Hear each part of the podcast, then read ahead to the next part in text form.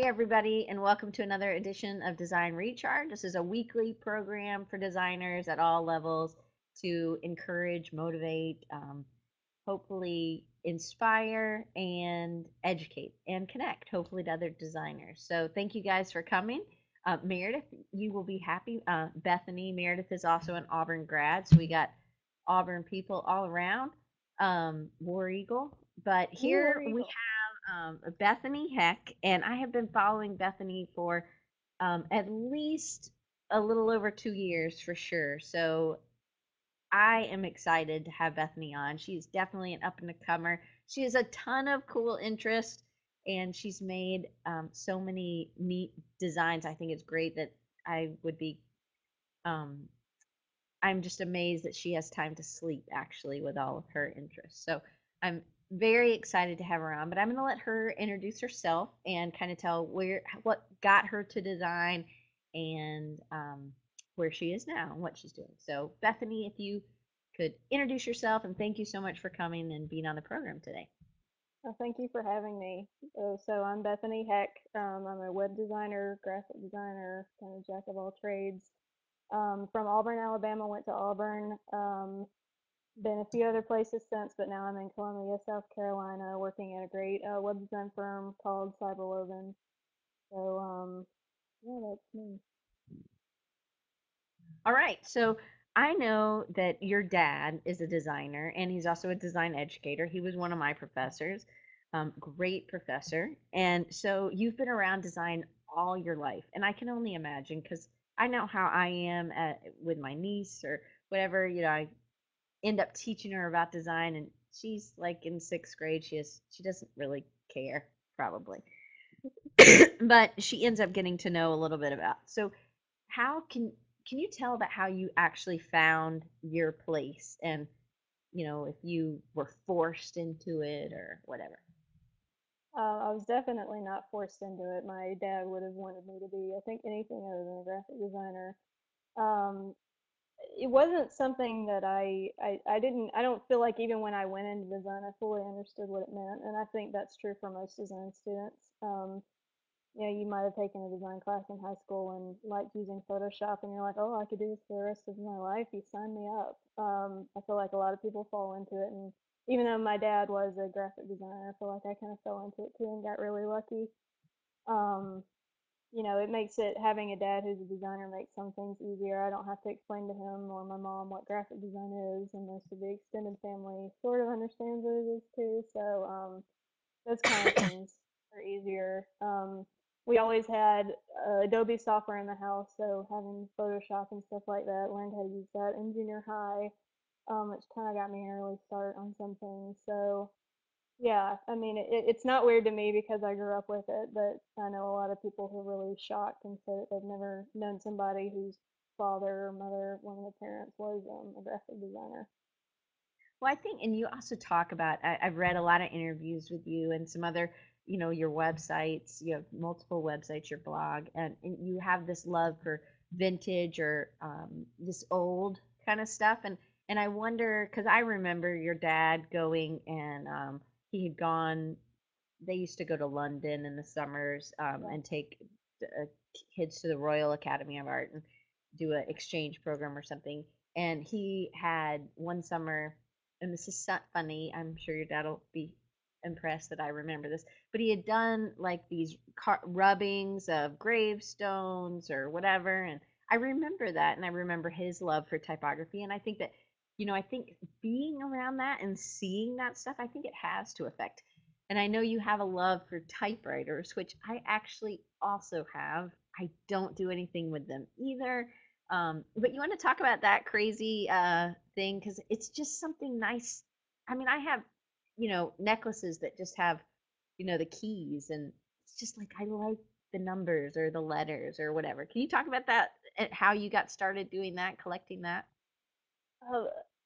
It's hard to pinpoint exactly when. I know that, like when I started collecting wood type was, I needed to do, it was something like handmade in one of the early drawing classes, like Professor Bondi's drawing 2 class or something like that.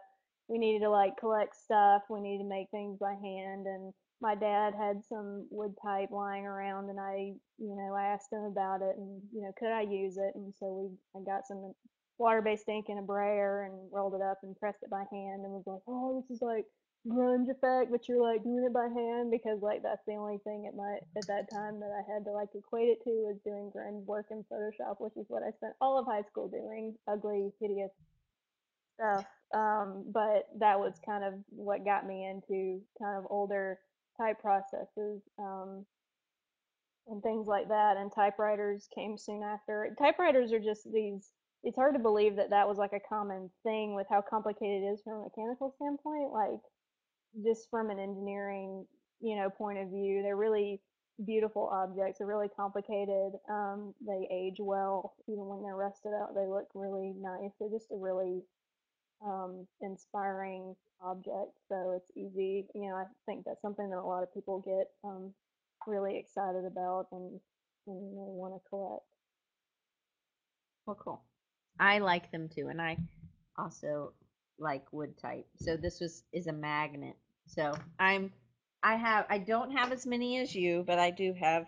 And I think this is a Futura G. So I have two magnets, and I have other at home. I have other, but it is a little bit of an obsession. But they're kind of expensive. So you have, I think you said between in one of the interviews, which I think was like right after you graduated. So you probably have more now, but you had like 14 complete alphabets and then a lot of extra stuff. Do you have how much wood type do you have now? That's probably about right. I might have a few more than I did when I graduated. I know I bought a few things since, but when I went off to grad school and stuff and start having to move it, then you start really, thinking about, do I love this enough to both pay a lot of money for it and move it with me the next time I move? And I've been through a lot of moves in the past year, so that has slowed my my wood type collecting down. There for a while, it was where all my extra money was going. Yeah, 'cause it's a lot to keep, all the drawers, and it's heavy, especially if you got metal. If you have just wood, it's still heavy. Okay. Definitely. So one of the things I want to talk about is, and this is one of the things where I started first following you. You had won an award, and you'd gotten a lot of publicity on this, the Eephus, right? Long E. Yes. Eephus project, which if you're a baseball person, you probably will be really excited. And I know if you are new to Design Recharge, we actually pull images up, and then we're going to bring them on screen, and you actually can move them. Everybody individually has to move them themselves. So scorecards and record keeping is huge in baseball. And can you just talk about maybe what role baseball has played in your life, and what caused you to think that, hey, I need to make something that's easier for people to do their record keeping? Yeah, when I did the Eephus League as my senior project at Auburn, which is the big project you do at the end of your time at Auburn. It's your senior year. It's like the only design class you take. You spend a ton of time on it, and the scorebook was actually kind of a throwaway thing initially. I wanted to make something physical. Like I focused on making like a website and some extra stuff. But I was like, I want to make like a book, something that I can really, have some fun with the process on. And we had a laser cutter, and I was like, well, I can do die cuts and all this other kind of stuff, so I wanted to go all out on it. So I looked at a bunch of scorebook designs. Scorebook designs used to be really simple, and they, as time has passed, like the image that just came up, they look like this now. They don't. They have more innings than they need. They have more player slots than they need. They don't even really look like, if you know a little bit about baseball, enough to know that this doesn't really resemble baseball in a lot of ways. And I find that the more detailed they get, the more you kind of have to keep score a certain way. And one of the things that I think is really interesting about scorekeeping is that everybody could keep score a different way and still, they say the same things, but they just say them in different ways. It's a lot like handwriting. So I wanted to make something that was simpler. I wanted to make, like, basically, you know, if Moleskine decided that they wanted to be baseball fans and make a scorebook, what would it look like and how would it be made? So I did that as part of my senior project and sent it on to Paul Lucas of UniWatch.com, who writes for ESPN sometimes, and he loves, you know, ephemera and minutia, and he's a big baseball fan. So I was like, well, this guy's like kind of like my ideal audience. So if he doesn't like it, then it's not a good idea. And I sent it to him, and he really liked it. He was nice enough to interview me, and so basically, Eephus wouldn't exist if he hadn't done that interview, because nobody knew what it is, and I wouldn't have gotten any attention for it. But he has a lot of sway, and he was nice enough to you know, help me promote the site and the scorebook, and so that's kind of how everything happened. So you did not know Paul Lucas before this? No. We have never communicated. One thing I think is great that I think most people do not do because they're afraid is they don't want to contact anybody, because they're like, oh, they, you know. And, you know, a lot of people, most people, if you have something interesting, they like interesting things too, and they also want to help you. Most people are very good, and they have, you know, they want to be helpful. So this is actually down here is the whole interview, and it's really a great interview. So I'm not going to ask her some of the same questions that he did, but just so everybody knows what happens when these pictures come up, you can actually drag your mouse over them, and then it'll say drag window, and you can actually put it over my face, and so you can still see Bethany talking, or you can put it over the chat or whatever. If you don't like where it is, all you have to do is move your mouse off of it, and then drag it, move it back on, and then you have that drag ability. If you leave your mouse on there too long, you can't do anything with it. So this is your design, so it's much simpler. And this is sideways, right? You have to turn the book sideways to kind of get it. And what I like is that you also included, which I'm going to pull the next one up, you included stickers. Yes, stickers. Oh, the stickers were like the ordeal of the stickers and the production process. Ooh, many hours arguing with the printer about the stickers. He was like, "You don't need the stickers." He's like, "The stickers are gonna add like $2 a book," and I'm like, "The stickers have to be in there." So you got this printed? Not maybe? Did you get it printed for senior project? I got it printed after. I graduated in December. We got had them printed. I guess they went into production in March, either late February or March of 2011. And it looks like a two-color book, but it is just two-color, right? It's orange and then the black. But the stickers help you do if it was a night game or a day game. And then what's the day night? What's that? Win or loss, if your team won or lost. And the win says yay and the loss says boo. Well, I'm really excited. I have an uncle. I'm going to get one for him, and I hope he doesn't watch it. Anyway, that's what your Christmas present's going to be. But I did promote it to him. I was like, you should watch this one. But I think it's just neat that Bethany went out to somebody in the audience to see if this would be something that would. I didn't realize that you went to him before you did the whole thing, but it's a really cool. The design looks awesome, and I love the design of the magazine as well, which is one of the things we're going to get to. But we're going to bring the next one up, which is the website, which is the Eephus League is a type of pitch, and I believe it's like slow, and then it's a slow type pitch or something. I don't know if it's slow and it gets faster, or it's just slow. It's kind of like a trick pitch, like slow, like you and I would like the speed that you or I would throw off the mound, like ridiculously slow. Yeah, not what normal is. So it psychs people out, I guess. Yes. But the whole background, or the reason you created the site and the magazine and things like that, is this minutia of baseball. And you know, I think designers, I think a lot of us hang on to these crazy facts, like did you know that Flamingos are pink because they eat shrimp.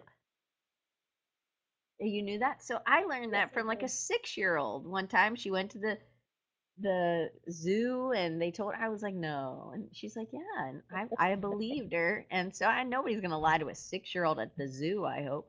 So anyway, I mean, I think stuff like that is neat. So you've combined all of this into this one website, and you actually wanted it to be interactive where people could come on. Can you talk about why you wanted it to be like that, and then what kind of is on it? And I'm going to put the website up right here too, so people can. Okay, yeah, I knew that part of it was practical. I knew that I would probably not be able to, you know, buzzle in as much experience and cool things as other people would, and be able to keep the site, you know, updated as often and as it could be if it was a community thing. I felt like it was something that a lot of people could get excited about, and a lot of people would have that type of stuff to share. So, you know, I went, that was like the hardest part of making the website, was figuring out a way to make it to where, make it easy for people to upload posts and have them styled a certain way. If people upload quotes, they're styled slightly differently than you know, regular posts. Not, that's just boring code stuff. But and I wanted to see what other people could, you know, what they know about. You know, I've been a baseball fan for a long time, but there's, you know, baseball's a really old thing, and there are a lot of people who have, you know, way more experience than I do and would have more interesting things to share. Definitely. So you can actually, I can't remember, anyway, the whole issue you can look through. I guess it's the book that you made, and it was like 121 pages, and it's on issue.com, which I love. It'll be up there in just a second. So you guys should spend some time. I mean, it's beautiful. I'm gonna put it in the chat too. And I got that from that UniWatch or whatever, and I didn't know what UniWatch was at first, and then I realized it was about uniforms, I guess. Mm-hmm. Right? Yes. Yeah, I didn't get that till like later in the interview. I'm like, oh, UniWatch, now I get it. Okay. But it makes sense because you talk about uniforms and how they've changed and things like that. So what I got things late, but I got them. But you stayed with the same kind of orange and blue. And then the like the Jackie Robinson, is this, did you paint that or did someone else, or how did that? This is something someone else painted, and a lot of the people who post lately, they post things like, here's this painting or drawing that I did. You know, they want to kind of promote their own stuff and share it with other people, which I love. I love to see this kind of stuff. So yeah, there are posts from a lot of different people on the site, and a lot of the posts that other people make are things like, you know, look at this painting. It's a lot of it is art related, which I think is really cool. Yeah, definitely. Okay, so then this is the magazine. So for your project, you created the website and the magazine and the score thing, and this huge, you really did a lot. It was a lot of stuff. The magazine, the magazine actually came a little bit later. I did the magazine as an actual printed magazine when I was at MICA. We had a project to make a magazine, and I made it, you know, through the Eephus League, because I wanted it to be something that maybe could actually, you know, be something after I left school. And one day the following spring, I was like, you know, it'd be kind of cool to see if I could make this into a website. I'd seen some other sites that had used the kind of parallax. Edits Quarterly is one that kind of uses kind of parallax technique, where multiple things are moving at different speeds on the page, or some things stick on the page while you can scroll text. And I was like, this is, you know, I feel like this is simulating like reading a book, and I'd be interested in doing an experiment and seeing, you know, with this stuff that I've made for the print magazine, you know, would it translate to the web? And I did it in a weekend, and I thought that no one would see it. I thought like a few hundred people would see it, and it would be, you know, hey, this is this thing I did. And it got like 11,000 visits the first day. It was like, it blew up like way more than I ever imagined anything that I would ever do would blow up. That's awesome. Well, and I love how you got your imagery, and I want to bug you a little bit about that. This was one of my questions that I didn't have on your sheet that I gave you, that I'm like, ooh, after I read more of the things that you did send me, I'm like, I got to ask her that. You got your images from the Library of Congress, which yes. They are copyright free, and yes. They are beautiful. They really are.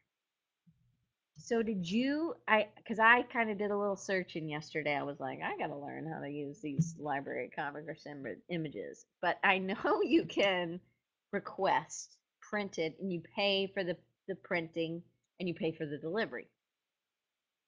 Or you can download some. And the ones that I just tried, of course, you know, Dorothea Lange, she's one of my favorite, and The Migrant Worker, I love that one. So I, of course, looked for that one, and you know, the download, it's not 300 DPI, and at 300 DPI, it's like 2 inches. It's like business card size or something. It's pretty small. So how did you, I downloaded two different ways. One was that really tiny Dorothea Lange size, and then the other. So how did you go about getting your images? Because you did posters as well, and they're like 12 by 18 posters or something. Yeah. Right? I did my research. I tried. So how did you go about? Because they're amazing.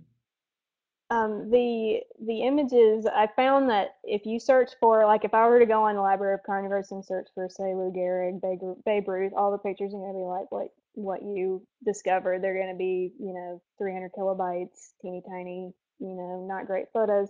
But if you dig through just baseball in general, you'll find all these collection of these big photographic plates of all these players that nobody's ever heard of. This guy in the Eephus League magazine image, his name is Bob Williams, who's a catcher. That's another great thing about baseball. Everybody who's ever played, it's documented somewhere. It's documented who they played for, when they played for them, and what their stats are, which is really fascinating. So if you search for players who are not famous, you can find a lot of images on the Library of Congress that are beautiful, like that one. I'm not sure what the full size of that photo is, but that's not even 100%. It's actually larger than that. They have these huge, beautiful images, and I thought that the fact that they were more obscure players fit in with the whole idea of baseball minutia. I like that. And I like learning about these players as I was selecting photos for the different parts of the project. Definitely. So really, you did all yours through the downloads? Yes. Cool. Well, I know anybody can just get a Library of Congress, and you can get a print like the Dorothea Lange if you want an original. It just isn't worth much, but it's worth a lot to your eyes, I guess. But it's nice to know that these are there. I'm actually doing a project now, and I'm using old photos, and I was like, oh, this will be awesome. So I'm including it in. I did a little research. I might bug you a little bit after in an email or something, if you don't mind. If you do, just don't answer the email. But it's beautiful. And I think we have some of your posters. I am not sure. I can't even remember. I was looking at so many. I don't think so. It was in the promos that I used. That's okay. But they are beautiful. These, anyway, they're beautiful. The posters, the way you did the type, and you talk about in some of your other interviews about how you love typography, and some things if you would like to solve it with just typography, which I really like, because this is, where's that here? And I know I'm totally going out of order. Still Eephus League, but this is the cover. This right? is one of the interior pages on a new scorebook design that I'm working on. So I had an empty page, and I was like, well, let's do something fun, because that's what the Eephus League is for me. It's like I get to do whatever I want with whatever fonts I want, and it can be whatever I want it to be, because it's kind of like my, it's my escape from, having to do stuff with clients. I'm the client, and so I was like, well, make a ticket and make it, about scorekeeping in the Eephus League and scorebooks, and just kind of I had Downton Abbey on, and I went to town on this thing and worked on it for 2 hours and had a great time. It's funny because I don't think most like regular people don't realize that this takes 2 hours. They're like, what? You know, like it's not like making toast, people. You know, it's not like we're just plot. I mean, we have to do it with, but I love that you gave so much extra white space. You know, it's just, it's beautiful. It is. It, and you just, every little bit is taken care of. And it's a really pretty piece. So why do you like designing with type so much, just on its own? I like feeling like it, even if I had nothing to work with, I would be able to come up with something. You know, just because I have fonts and I know how to type words. So you know, I can communicate a message, and you could take that even farther and so that you could communicate messages with shapes and all that constructivism, blah blah blah. But you know, there's a lot of instances as a designer where you don't have illustration, you don't have photos, you know, and you just kind of, you're given crap, and they're like, you know, we want something amazing, and we need it in, you know, 30 minutes. And, you know, being comfortable with using typography helps in those situations a lot. And I think letter forms are beautiful. You know, they've gone through the rigors of a lot of time, to, you know, the way they are. And when you think about how many typefaces there are and that are still being created, and everybody has a different take on the alphabet, I find that all fascinating. And there's so many, you know, even different versions of a standard like Bodoni, like there are however many different versions of that. And, you know, they all have their little eccentricities and stuff. Really, definitely. Stuff. I mean, type can be amazing, but again, this is something you didn't have to explain to your dad, thankfully, this or your parents, because your dad was already a designer. So those are always good things. I know my parents don't get that part, but that's okay. They don't have to. So with, you actually have won some awards on some of your Eephus projects, right? With, or just, it's just, I mean, New York Times or New York Magazine, I can't remember which one. You've gotten tons of publicity. Can you talk about some of that and how that happened? Like, yeah, it was New York Magazine that actually wrote about it, and it was just a tiny little thing in the back of the magazine, but they mentioned, you know, they're talking about pop culture things, and it's like, we like these things, we don't like these things, and they're talking like right next to their commentary about the show Veep on HBO is a little blurb about the Eephus League magazine, and I'm almost like, what? That's cool. What is this? How did you find it? Oh my god! Like I was stunned, and I had a lot of emails from people being like, did you know that this is in there? I was like, I don't know this person, I don't know how I got in there, but I'm really excited. Yeah, it is. It's super cool. There is also some of the other press that you've gotten with Edits Quarterly. Can you talk about some of these? I'm just going to pull. Yeah, this isn't something that I made, but this is the site that inspired the Eephus League magazine. Ian Cole did this site, and he's kind of like the guy who invented the whole parallax thing. If you've seen the Nike site where the shoes move at different speeds, like that was something he did. So, and I found out after I did the Eephus League magazine, really likes it when people, you know, take the techniques that he used and uses them on other things, which made me feel better because I was worried that I was maybe ripping them off, and I didn't expect. It's like one of those things when you do it and then everybody sees it and you realize everything that's wrong with it, and you're like, oh god. I was kind of, right, you know, right. I was very much inspired by him, and I hope that, you know, he's not upset, but I found out later that he's not, so I'm relieved. It's the best form of flattery, and it doesn't look the same. I mean, technology-wise, but it doesn't. I looked through it and I'm like, I don't see where the Eephus League is in here. So I was like, you're going to have to show me with these, but so I'm glad that you explained that. So then this one is another one that you gave me for, around, hopefully it'll pop up. So it has to do with baseball, and it kind of technology wise, it goes, and I did not know a lot about Doc Ellis, but after you read this, he played a whole game high on LSD, and he pitched a perfect game on LSD. Well, he was high on LSD. Yeah, and he was a character. It sounds like just as. I mean, there's always characters, but I did not know about this one in particular. So I thought it was neat. It was a neat read. So yeah, what about that one? Were you featured in there, or was that another technology? I actually worked on that one. So this is an example of opportunities that were opened up just from that magazine. I got to visit Major League Baseball and an interview with them. I got to visit ESPN and interview there, and then work with them on this site. So it was, it was something that was not, it was just something I did, for fun, and it ended up turning into a lot of great opportunities.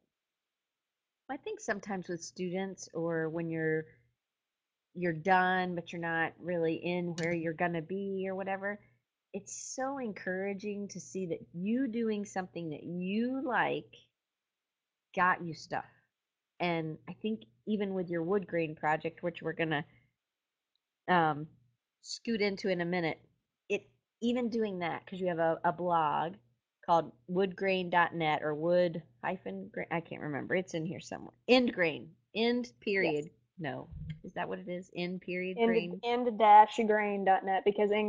end-grain everything was gone. Okay, it's in here. I'll put it up there in a minute. But just what she focuses on has gotten her extra work, or gotten her opportunities. And again, I just think you asked some people, which takes some courage, which I think is really good. So good for you for doing that, for sure. So marketing is huge for everybody. We're talking a little bit about how you marketed yourself. And can you talk about a little bit about the marketing, the Eephus ephemera? Because you made some things, and I know this is the thing I forgot. I should have just pulled up when we were talking about. This is the guy high on LSD pitching the game, Doc Ellis, right? So this is and it kind of magazine rolls like that. So yes. Let's see. And then there was one more. This is from your magazine, right? Yes. Okay, those go quick. But then this is some of your ephemera. And he does talk about this in the UniWatch. So I'm going to ask the same question, because I think it's really cool too. Why these cans? And did you print on them? Is this something, if I buy this, it comes in this can? Yes, if you buy it, it does come in a can. I printed on the orange paper, so it's single color on the orange paper, and then I have to rubber cement or I use super glue on the cans. They're sold out currently because the cans are a pain in the butt to make, and so I've been putting off making new ones. And I also made the mistake of being like, yes, you get 30 pins in every set, which is a lot. It's a lot of pins. I had to buy, I have a button maker, and I make them. It takes a long time to make that many buttons. So and I've been. It's not cheap either. I've looked into buying one. Yes. Yeah. It was an investment, and it's been well used. It's paid for itself by now. That's good. Well, I love the design. That's great that you used orange paper.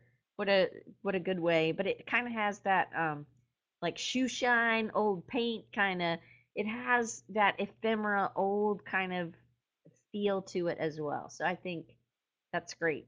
I don't know if you just found a manufacturer for the cans. I found a guy on eBay who was selling a bunch of cans in the side.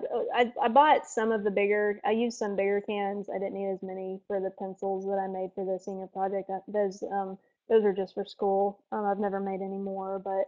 These, since I actually, sell the buttons. After Kickstarter was over, I knew how many I needed to make. I got that many extra from a guy on eBay who, for whatever reason, had a lot of these little paint cans.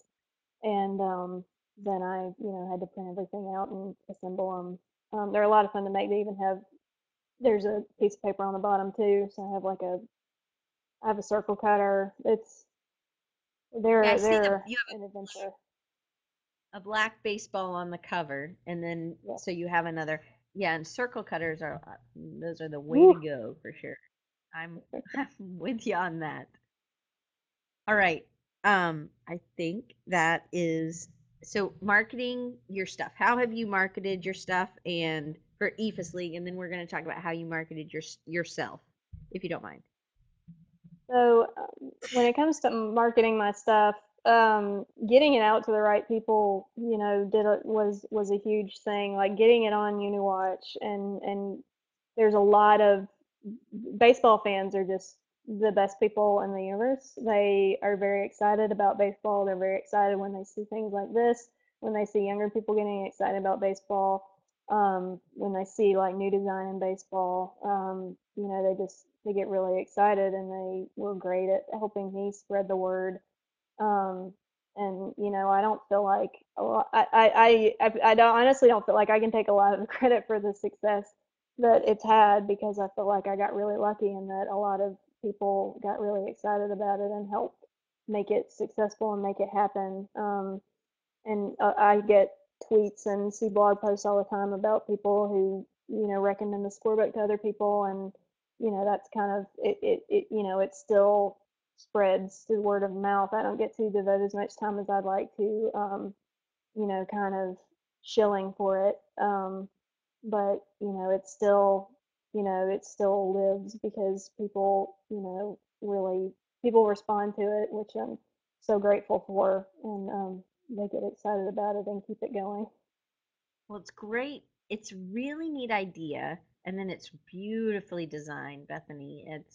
It's gorgeous. And just the way you've captured it, the images, the way you did the design, the type, it looks, I mean, you have been told this, I'm sure, many times, but it's a beautiful piece. The whole set, everything together, the magazine, the website, but it all goes together really well. You kept the brand really well, but you had good teachers, so. So after you graduated, you kind of traveled around, and why did you end up in Columbia? Like, what was the draw to South Carolina? The draw was to get out of the North. I spent a semester at MICA for grad school, which is in Baltimore, because I was like, MICA is like supposed to be the best grad school for graphic design ever. It's gonna be awesome, right? And it's not for me.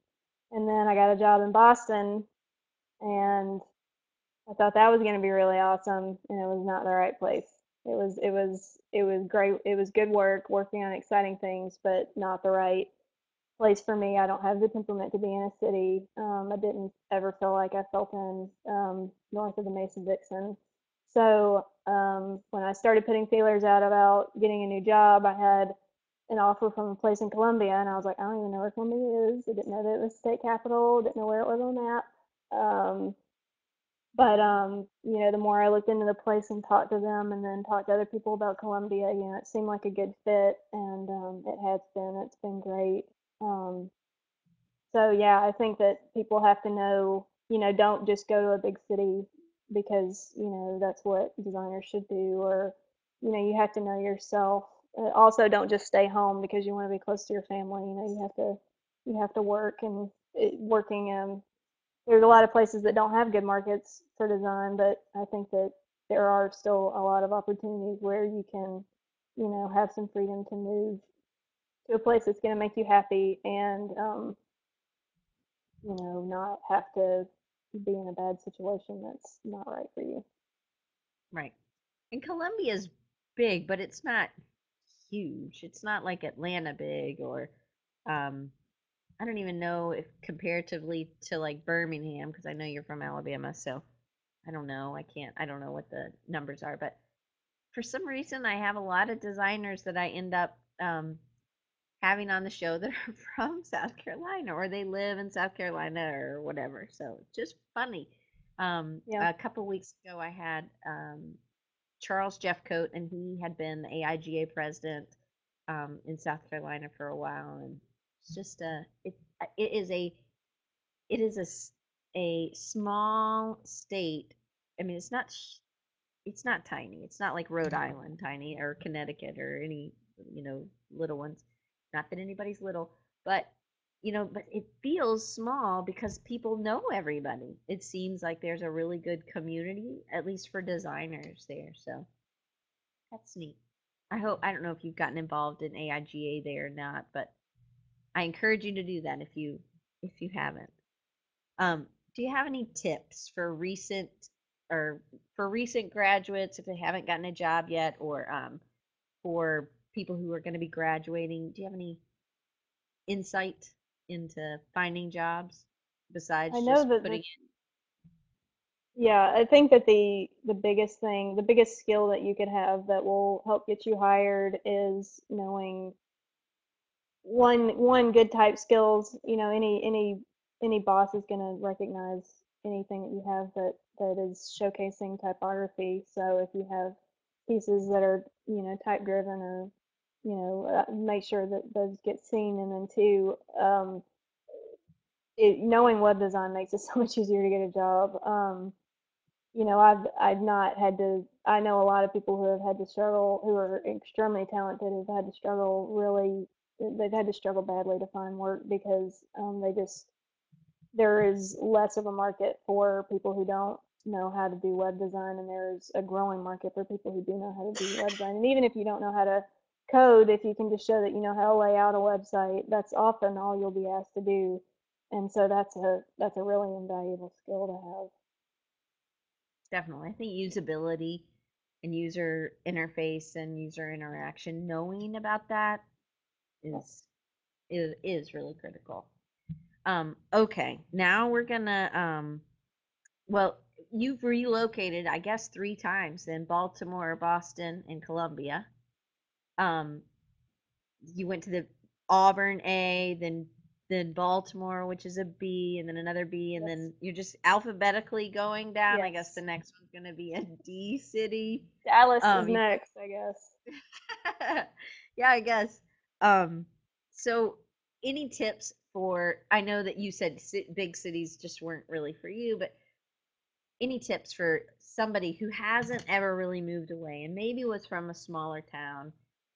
What should they do when they get somewhere new? I think finding a group of, if you can find a social group, that's a big thing. Like one of my biggest problems in Boston was that the work environment was not great, and I chose to live in a place that was outside of the city of Boston because the rent was much cheaper, but it made it extremely difficult to meet people. It was a small place, and it just, so like I was miserable at work, and I had no like release, you know, there was nothing to do to kind of escape, you know, what I was struggling with at work. And I think that people sometimes ignore their personal well-being when they're thinking about jobs. You need to be, you know, you need to be happy and at both in your work environment and then, you know, on your own too. And which is why doing work on the side is sometimes really helpful. Yeah, don't go and be alone and stay that way and fester and be lonely, because it's going to make things a lot harder than it would be if you just had even a small group, a social group, as kind of a way of getting out of your job. Because if you move to any place for a job and their job is all that you have, when the job starts, you know, not being great, then it's going to be really hard. Yeah, definitely. I also think give it time. You know, it doesn't always happen. It's not like college. Everybody's not new in the beginning. Yeah. Or, you know, everybody doesn't have that same kind of, it's a fresh start. Now we're starting. Everybody started at different times. So I definitely, it's going to be different than any other time in your life. So you just got to give it some time. So I know you have other interests besides baseball and besides design, still connected to design, but wood type. So we mentioned a little about it, but you've been collecting wood type since you were a sophomore at Auburn. That's when you started. And I know your dad had type. Like, I remember it in his office. So what was your draw? We talked about a little bit for typewriters, but like, to me, it's the tactile. It's like, oh, I like to see, you know, how high it is, you know, and how they cut these things. And I mean, there's a lot. It's a tactile thing really for me, though. And I like wood better than metal, personally. Yeah, I agree. I think that that's what a big draw is for a lot of people. I like the way that wood type looks when it's printed. I love them as objects themselves. Every piece of wood type is touched by somebody's hand. You know, a lot of the process is automated, but everyone has to be finished by hand for certain small details in the type, and that's really remarkable when you think about it, when you think about how much wood type had to be produced, how many different typefaces were reduced. A lot of these typefaces were made by guys in the back who knew nothing about, you know, they were not classically trained in anything. They were just guys in the back, and they said, we need an extended version of this typeface like now. You know, you got to take this thing we've already had and sculpt it. And that's how a lot of the wood typefaces were designed, and it's remarkable how beautiful a lot of them ended up being. So yeah, I love the way they look when they're printed. I love that, you know, I love the scale of them. I collect a lot of big type, which is not necessarily practical for printing in most cases, because you've got a lot of big type and you don't have a lot of room. But how big is this one? That one is, he's 3.5 inches. I have a whole alphabet of that. Wow. I have a friend who's a printmaker, and she does a lot of, so it's ingrain. They do this with ingrain, I believe, right? And so she does wood engraving. So she uses these, like she has a whole alphabet she's done, and she will take a letter and then carve into it and use that as her carving. So she's using it as as ingrain wood, because it's the best wood to engrave in. So it's a stronger wood. But you would probably hate it, because she's like making all, I mean, she does beautiful work. You wouldn't hate that part, but she's, you know, messing up the five. It, some of them still read as a J or a five or whatever. But it is really nice. That's a big set to carry around, Bethany. If you have a full... It's not even the biggest one that I have. Ooh. So then you have, and I can't think of what typeface this is. What, this one that I've just put up? This is Futura. So this is like some of the stuff that my dad had, and it was not a complete set. So what the white letter forms are is, for one of my directed studies at Auburn, I was like, what happens if, you know, we try to make like new wood letters to replace these, you know, missing letters for this font? So I worked with Professor Morgan, and we ended up coming up with a combination of plywood and plexiglass, and we used a laser cutter, and we made these replacement letters for this Futura typeface. And the nice thing is that the Futura is basically the same as the digital version of Futura that you can get. So I just took the font and converted it to outlines and made the letters that we were missing, and they matched up really well.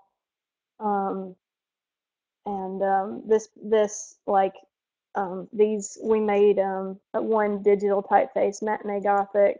So we've made like a lot of whole sets of fonts that have never been made into movable type before, into movable type with this process. And I actually have been emailing with a guy in England. His name is Rupert, which is adorable. I love that he's from England. His name is Rupert. But he is working with one of his students to do this same process. So I've been sending him my files and the, you know, type of wood and everything that we used, and he's working on doing the same thing over there. And he says that he'll send me a set if they can do it successfully. So I'm rooting for him. That's cool. That'll be great. Another set you hopefully get and doesn't cost a ton. So how was their printability?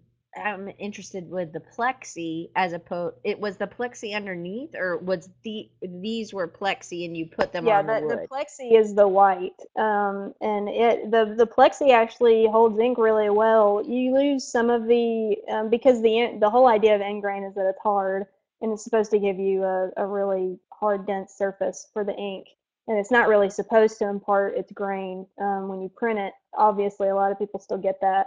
And a lot of people like that. And so you might lose some of the wood characteristics when you print with it. But if you're printing the way, you know, you're supposed to print, which is, you know, you're not supposed to have a lot of impression. You're supposed to have solid ink coverage on your letter forms. You're not really supposed to see any texture in the letter forms. So the Plexi actually works really well, and it's really easy to clean up too. So we got them type high, so we printed a lot with these types of letters with wood type, and they behave just as wood type would. They're just not as pretty. So even bleeding, they would bleed just as much as wood type would bleed? Yes. Wow, that's awesome. That's cool. All right. That's like me geeking out a little bit. I would like to make some letters like that too. So I guess this is your whole, after you create, you had the alphabet, the Futura, and then yes. This is with the wood and the Plexi. Yes. The original. That's great. Yeah, you really can't tell. Yeah. Pretty, we were surprised. We did not expect it to go as well as it did. Yeah, that's cool. So what is this next one? This next typeface? I don't know. That is one of the digital typefaces that we made into a set of movable type. It's called Matinee Gothic. It's by Jim Perkinson. And so we did a whole set of letters and some alternates. And made it into, so this is a type that has never been made into any kind of movable type before. It was made well after wood type was not being produced anymore. But we, wanted to, experiment with that. And we, I think that it turned out really well. And it's got little catchwords in it, like little scripties and stuff, which I like to throw in with my wood type. Cool. All right, so I know that you have, this is the end grain. I'm going to plop this up here, hopefully. And then I'm going to, in the chat, I'm going to put you actually, and I don't know how you got connected with Ashley and Tricia with the Vista Sans project and the wood type, Vista Sans wood type project.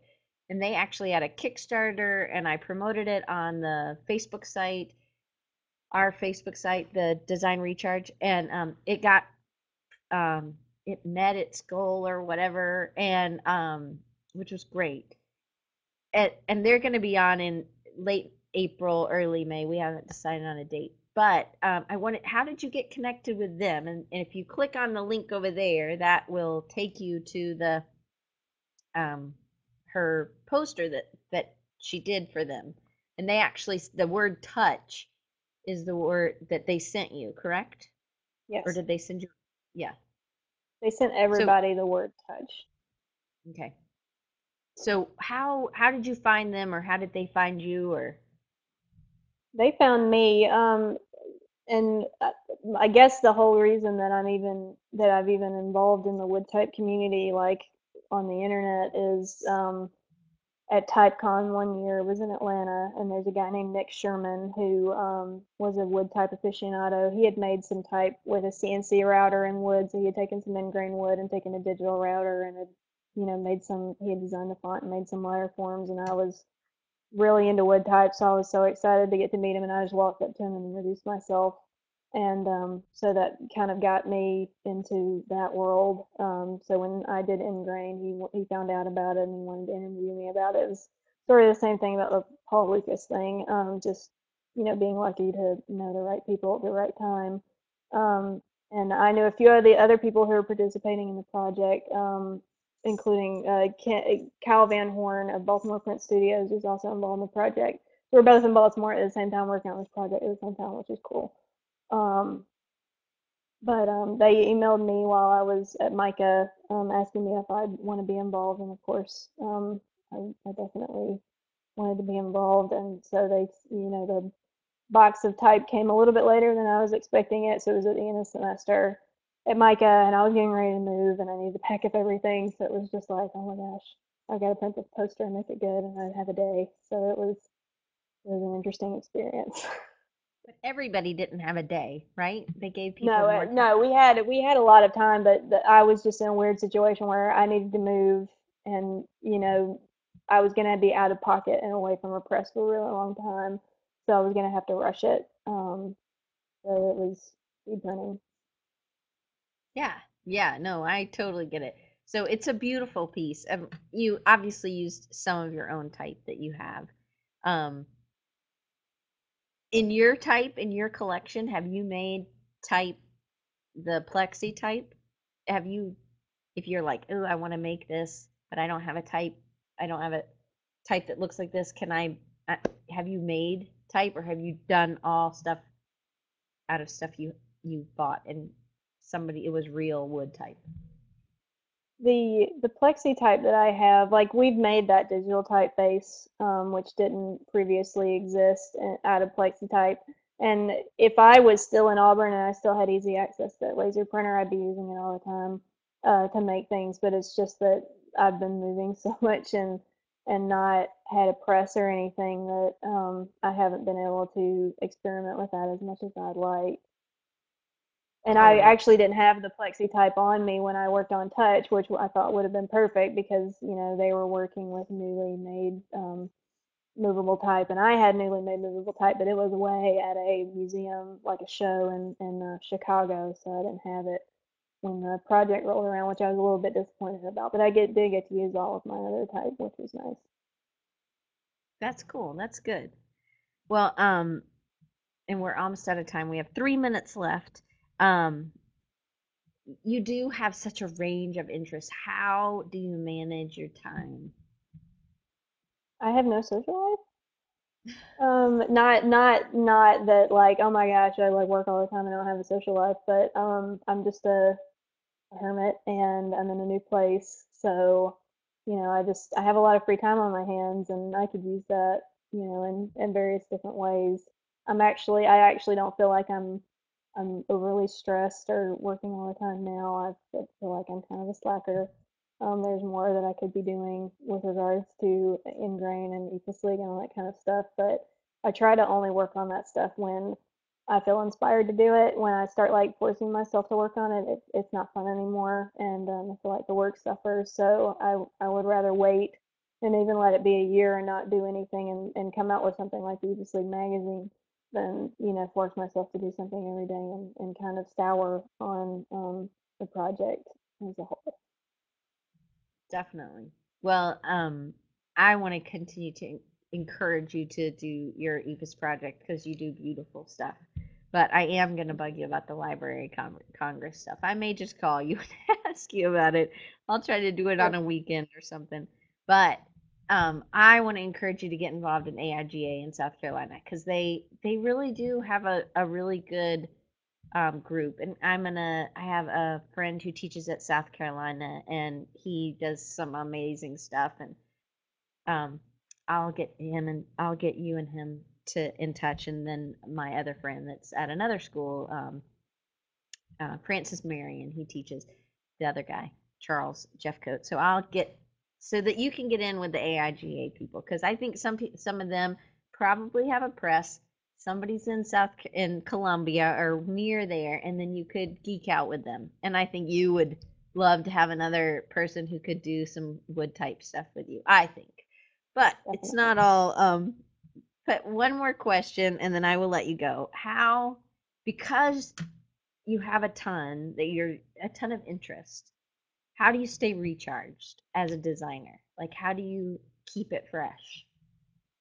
I spend probably more time than most people looking at design stuff. I look at, like, I spend time every day looking at a certain number of sites and web design inspiration sites to look at new stuff, both stuff that's happening over in Europe and stuff that's happening here. And even if, you know, just because I feel like when you look at that stuff, it does, even if it's not conscious, it does stick with you. And I think it is important to take time outside of design to, you know, do other things that you like and then come back to it. A lot of designers, all they want to do and talk about is design, and it's nice to have other hobbies, sports, and other things that you can do and talk about to kind of give yourself a break and refresh yourself when you do come back from design. A lot of things that you do, you know, might influence your design in a way that you didn't expect. You know, you might see something, you know, being in something that's not necessarily a design situation, but will inspire your design when you come, you know, when you're back in that mood. Definitely. I think getting out helps you to be a richer designer for sure. Well, Bethany, thank you so much. I'm going to put up some ways that you can follow Bethany on Dribbble here, and then I think, and your Eephus League, at Eephus League, that's your Twitter handle, right? Yes. And I could tell you wanted to say ma'am, so thank you so much for not doing that. I could tell it. I still call Professor Lori, like her name is Samantha, I call her Professor Lori, so I'm just, there's some things that I just don't think I'm ever going to grow out of. Well, I always still call your dad Professor Heck. He's like, you can call me Ross now, and I'm like, okay, Professor Heck. I'm the same way. I'm a good Southern girl, but it is, I'm just glad, thankfully. This one was beautiful, and I just wanted to pull it up. I know we're out of time, but what was this? Did you make this? Yes, this is actually something that I get to do through my work at Cyberwoven. We do a lot of web design, but they've started something recently called the Ministry of Culture, which is basically a party planning committee. But they let me brand them, and because they were like, well, we want you to have something fun, you know, that's more like the things that you like to do at work. So this is part of an apron that they gave out for a Thanksgiving like cook-off competition that they had. So you know, this is another way, like finding things like this to do, even if it's very small, is a great way of keeping things, you know, exciting and fresh and getting to play. You know, I think that playing when you're designing is very important, and I'm very grateful that I work at a place that lets me play a little bit. Definitely. And I don't know if you're on Instagram. Are you on Instagram? I think I might be, but nothing interesting, nothing good. Okay. Well, I'm going to put up, this is my Instagram. This is for Design Recharge if it ever goes up there, but it doesn't look like it's going to. And I'm clicking and it's not. Okay, there it is. And you can always connect with me on Facebook. This is Design Recharge, or you can just do Diane Gibbs. And then you can email me if you have questions or you want to talk to me about something, or it's just Diane@designrecharge.org, and you can sign up for our email list. You can do whatever. And then if you want to follow me on Twitter, it's pretty much the same things I put on Facebook, so it's not really much interesting. But at Diane Gibbs AU, which is Auburn University, and at Design Recharge. So, you know, Bethany, just thank you so much for, and I hope that we can have you on and keep up with you every couple years. We can just see what other things you're doing, but I'm really excited about the baseball thing. Oh, I had one other question about that. So did you do real cigars? She has a cigar box that she did that was. I had my dad likes to smoke cigars, so I had him pick out the kind of cigars that he likes, and then I took the bands off of them, and I made bands. I had them laser cut and then put them back on. And like the second the senior show went down, he smoked them all. Like he gave them out to the other professors, and they were all gone. But I had Professor Morgan help me make the box with the lighters that I had branded and all that. But Bobby Cox was the manager for the Braves for a long time, and I can always remember him, you know, lighting up a cigar after big wins, and that's always been connected to baseball for me, and I thought that it would be another fun part of the project. Well, it's neat. The box was beautiful, and you burned, like, the Eephus League on the box, and it was just the type is beautiful. You do gorgeous work with type. Well, Bethany, thank you so much, and thank you guys. And next week we have somebody from the Creative Group, which is a national company, and they place people, and they're going to talk to us about portfolios and creating them and what order and how to craft them for each individual. So we will see you guys next week, and thanks so much. Again, Bethany, thanks, and War Eagle, and get involved in AIGA in South Carolina. Thank you so much. I'll see y'all later. Thank you, Bethany. Bye, y'all.